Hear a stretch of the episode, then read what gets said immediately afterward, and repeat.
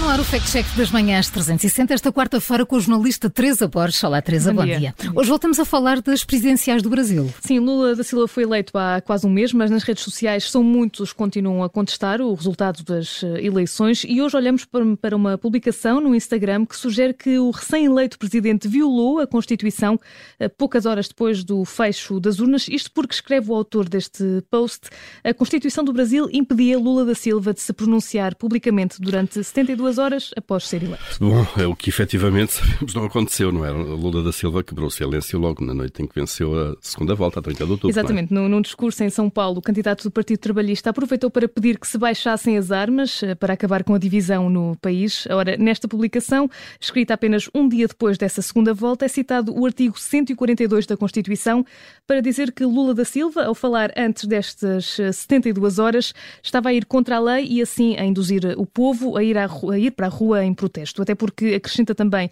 o autor deste post, os deputados eleitos não podem organizar manifestações.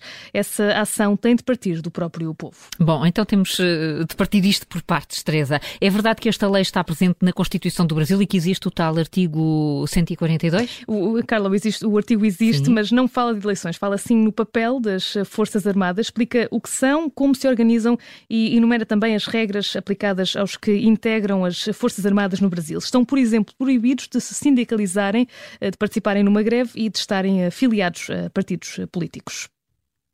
Um, então, um, o, o, que consta deste, deste artigo 142 da Sim, Constituição. Então, mas isso quer dizer que não há nenhuma referência às regras que devem ser seguidas por um presidente acabadinho de ser eleito? Não há, uh, muito menos referência à obrigação de o presidente eleito se manter em silêncio durante três dias. E os artigos que se referem ao exercício da presidência também não fazem qualquer referência a esta proibição, ou seja, não é possível perceber como é que o autor estabelece a relação entre o silêncio, ou neste caso, a falta de silêncio de Lula da Silva e a Constituição Constituição brasileira. Então, Teresa, depois de olhar para os factos, vamos então ao carimbo. Carimbo vermelho trata-se de uma publicação errada, ao contrário do que alega esta publicação. A Constituição do Brasil não diz que um presidente, quando é eleito, deve manter-se em silêncio durante 72 horas. Portanto, carimbo vermelho no Fact Check das Manhãs 360, hoje com o jornalista Teresa Borges. Amanhã há mais para ouvir no horário habitual, por volta das 20 para as 8 e a qualquer hora, em podcast.